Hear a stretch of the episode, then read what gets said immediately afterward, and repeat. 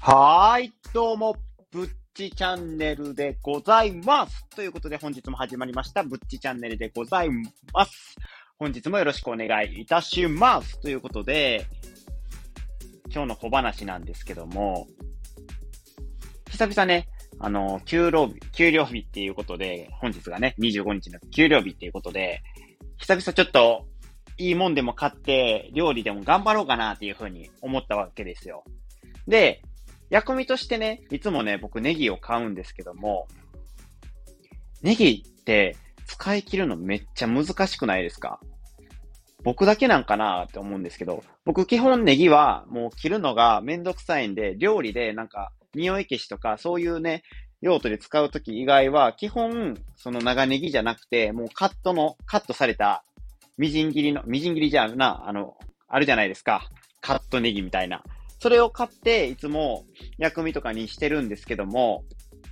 まあ、使い切れないんですよね。結構ネギとかの薬味って使うタイミングが僕的にはなくてですね、その、したい料理があって、それにネギがあるから、まあちょっと入れてるよぐらいで、ネギをね、使うタイミングがなくて、いつも腐ってしまって、あの、臭いね、青臭い感じが出てきて、ちょっと粘り気ができてきて、ちょっと腐ってるような状態にすぐなってしまうんですよ。で、プラスネギって、すぐ腐りません。冷蔵庫に入れてても、冬でも、もう3日4日したら結構粘り気出てて、ちょっと、ああ、ちょっと使わん方がいいなっていう状態になるんで、なかなかね、全部を使えないわけですよ。で、プラス夜勤もあるわけですから、そうそう毎回毎回ね、ネギをね、毎日毎日使えるわけじゃないので、どうしたもんかなって、ネギが余った時のね、対処法をね、ちょっと考えないと、もったいないなと思いまして、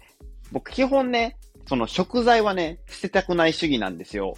なんて言ってもなんか、あの、小さい頃親とかには、その米粒は一粒でも逃すなっていう風に、あの、なんていうんですか？教育を受けてまして、米には、どんな食材でもそういう命があって、命をいただいてて、プラス、それを作っている人の手間もすごいかかってるから、残すのはすごくもったいないんだよっていう風に教育を受けてまして、だからこそそういうね、なんかマインドっていうのを親から引き継いでるのか、あまりね、食材を捨てたりはしたくないわけですよ。基本、ギリ腐るか腐らんかぐらいかでも、ちょっとあの食べようかなと思うんですけども、さすがにネギとかはね、ちょっと匂いがきつくなって食べづらくなってしまうので、少しでも腐ったらもうアウトかなというふうに思うんですよ。だからこそ、ちょっとね、どうにかして、どうにかして、ちょっと腐らん方法がないかなって、いい、有効なね、使い道がないかなというふうに思うんですけども、なかなかね、見つからないところでございます。もしね、ちょっとネギの使い方とかについてね、いい方法があるよって方はね、僕に教えていただきたいなっていうふうに思います。ということで、本日はネギについてちょっとね、話していって、まあ本題に移るわけですけども、本日ね、今日は休みやったんですけども、暑かったですよね。ということで、本日は夏日にもなったっていうことで、基本的にはね、もう半袖でもいけるぐらいの気温やったので、ということで、これからもうね、夏に差し掛かってくるぞっていうことで、本題を見たらわかると思うんですけども、夏に注意。ヘルパンギーナって何っていうことで、これはね、ちょっとお子さんとか持ってる家庭では聞いたことがあるのかなっていうふうにも思うんですけども、ヘルパンギーナっていうのは、えー、何かっていうと、夏場にね、主に乳幼児の間で流行する感染症ということで、いわゆるね、夏風邪っていうものでございます。聞いたことある人はあるのかなっていうふうに思います。子供たちがね、よくかかる病気で有名なのは、最近ではね、あの、流行したのは手足口病ですね。1、2年前でしたっけはが、流行ったのが。僕の職場の人でも、あの、子供がかかって、で、そっから、その、自分、あの、その職場の先輩の人にも移って、親にも移って、すごい大変やったって、なんかもう手足がすごいベロベロになったみたいな皮がめくれて、ほんまにきつかったって言ってて、あ、すごいなと思って、僕なったことがないし、あんまりね、そういう患者さん見たことがないんで、どんな感じになるのかなっていうのがね、あんまりイメージがつかないんですけども、ちょっとね、画像とかでそういうね、あの、ものを見て、ちょっと勉強したいなというのは思ってるんですけども。っていうことで、手足口病じゃなくて、えっ、ー、と、そういうね、流行するよという話で、その中でも、夏に流行する有名な感染症が3つあるっていうことで、それが手足口病、さっき言った。で、プール熱。で、3つ目がヘルパンギーナがあるよということで、いずれも幼稚園とか保育園で乳幼児とかがよくもらいやすい病気だよっていうことを、まあ調べると書いてありました。あ、なるほどなと。で、僕、あの、恥ずかしながら多分、勉強はしたんやろうけど、ヘルパンギーナっていうのを、もう忘れてまして、あの、え、ヘルパンギーナって何やったっけ？ってなって、今、調べた次第でございます。まあね、もう夏日になるし、なんかいろんな感染症、ほんまは調べたかったのは、あの、食中毒とか調べたかったんですけど、なんかね、ふとね、調べようと思ってネット漁ってたらヘルパンギーナ出てきたんで、ついついそっちの方に興味がいってしまって調べた次第でございます。ということで話がそれたんで、もう一回ちょっと本題に戻っていくんですけども、えっ、ー、と、ヘルパンギーナはどんなウイルスによって、まあ、引き起こされるのかっていうところなんですけども、これはね、まあ、看護師やからちょっと気になるかなっていう話なんですけども、国策キウイルスに感染することによって起こるっていうことで、国策キウイルスっていうのは僕は聞いたことがあって、逆にヘルパンギーナを忘れてるっていう、ウイルスの名前の方を覚えてたっていう、ちょっとね、変人チックな覚え方をしている、私、ブッチでございます。聞いたことありますかね？国策キウイルス。皆さん。僕はね、聞いたことありました。まあね、看護師なんで一応。そや、それで思い出したんですけど、僕、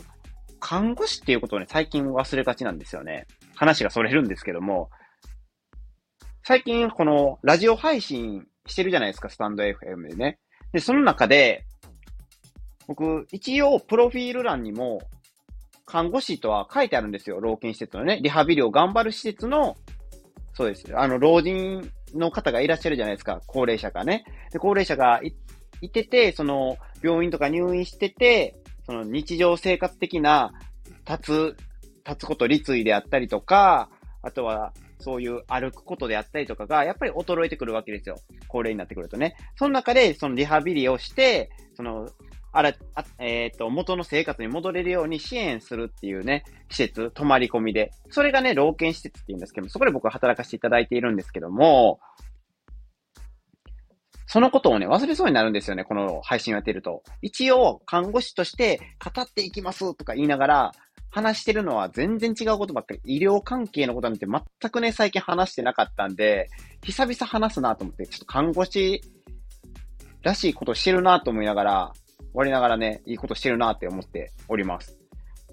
皆さんね、あのー、最近フォローしていただいた方とか、僕が看護師ってこと知ってますかね？実は知らないよって方もいてるのではないかなというふうに思うので、もし知らなかった、今初めて知ったよって方がいればね、あの、コメントやレターでね、お待ちしております。あ、そんなにいてたんやっていうね、驚きが欲しいので、あの、ぜひコメントやくれたらなっていうふうに思います。ということで話をまた脱線したので、また戻っていくんですけども、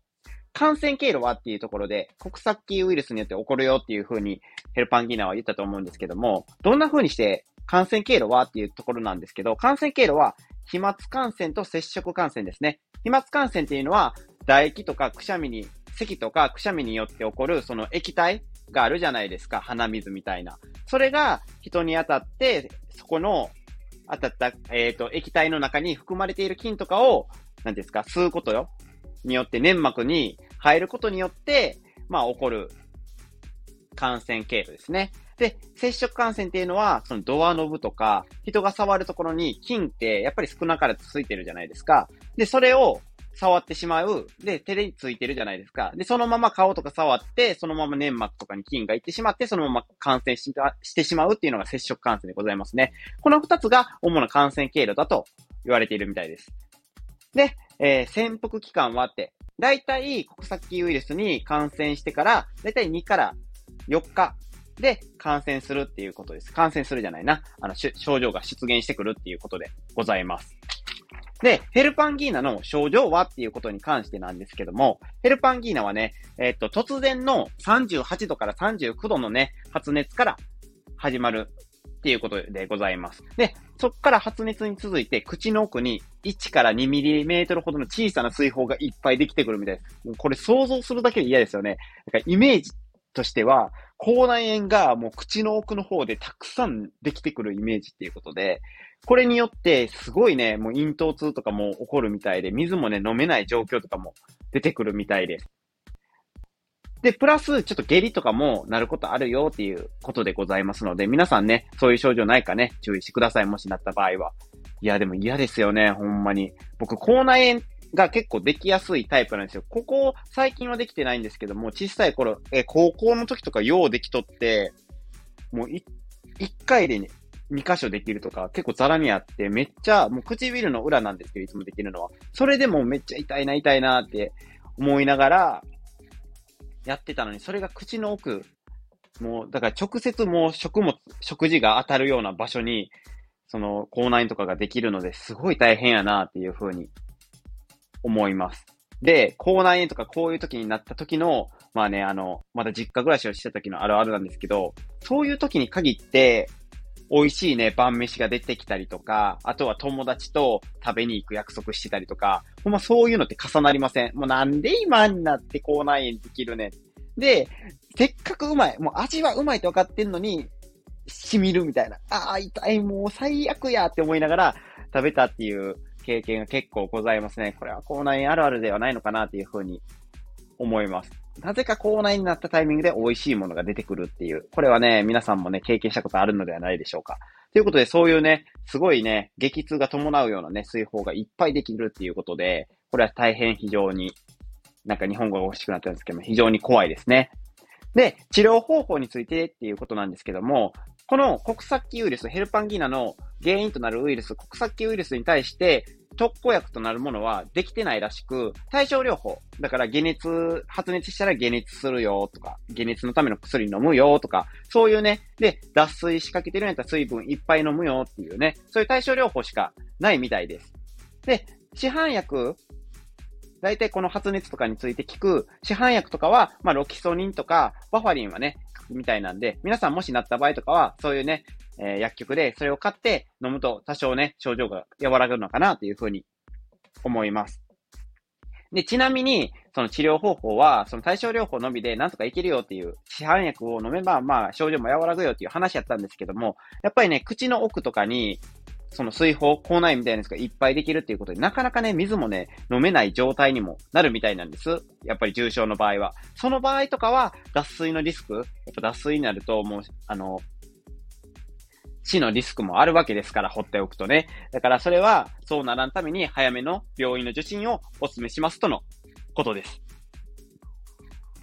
で、最後になんですけども、大人も、その乳幼児が大半かかるよっていうことやったんですけども、大人もかかるんかいっていうことなんですけど、大人もかかるみたいです。90%以上は5歳以下の乳幼児がヘルパンギーナをかかるみたいなんですけども、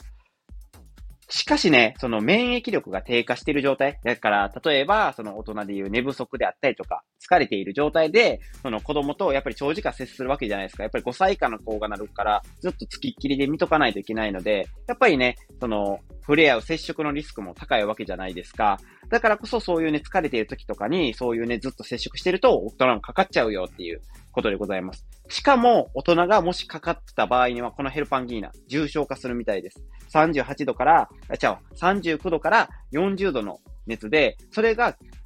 えっ、と、ヘルパンギーナ、子供の場合は2から4日ぐらい続くみたいなんですけども、それがもっと長引く可能性もあるっていうことで、大人の方はね、その、もしね、お子さんがいる方とかは、もしなった場合は、もう感染予防対策、しっかりマスクして、子供と接したらしっかりうがい手洗いをするっていうね、感染予防対策をしっかりやっていただいて、子供と接してもらえたらなっていうふうに思います。ということでね、えー、今回は夏に流行する夏風邪の一種であるね、ヘルパンギーナについて語っていったんですけども、皆さんどうでしょうか？ヘルパンギーナって聞いたことありますか？それとももしくはかかったこともあるかもしれないですかね？もう僕はね、絶対にこれを聞いてかかりたくないなっていうふうに思いました。想像するだけでね、もう口の奥に水泡、口内み、え、みたいなやつが何個も何個もできるっていうのはもうね、恐ろしくて絶対になりたくないなっていうふうに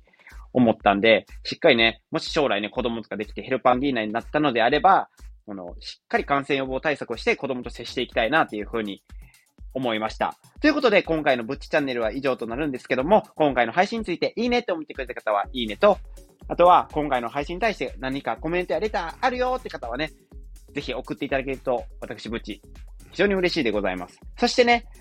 今回の配信や、えー、過去の配信を聞いていただいてね、あ、こいつの配信面白そうやな。ちょっとフォローしてみるかって思った方はね、ぜひね、フォローしていただけると、私、ブッチ、非常に嬉しいでございますということで、あの、ぜひフォローをね、待っております。ということで、え、今回のブッチチャンネルは以上となります。皆さんご清聴ありがとうございました。それではまた会いましょう。それでは、ではでは、ブッチチャンネルでございました。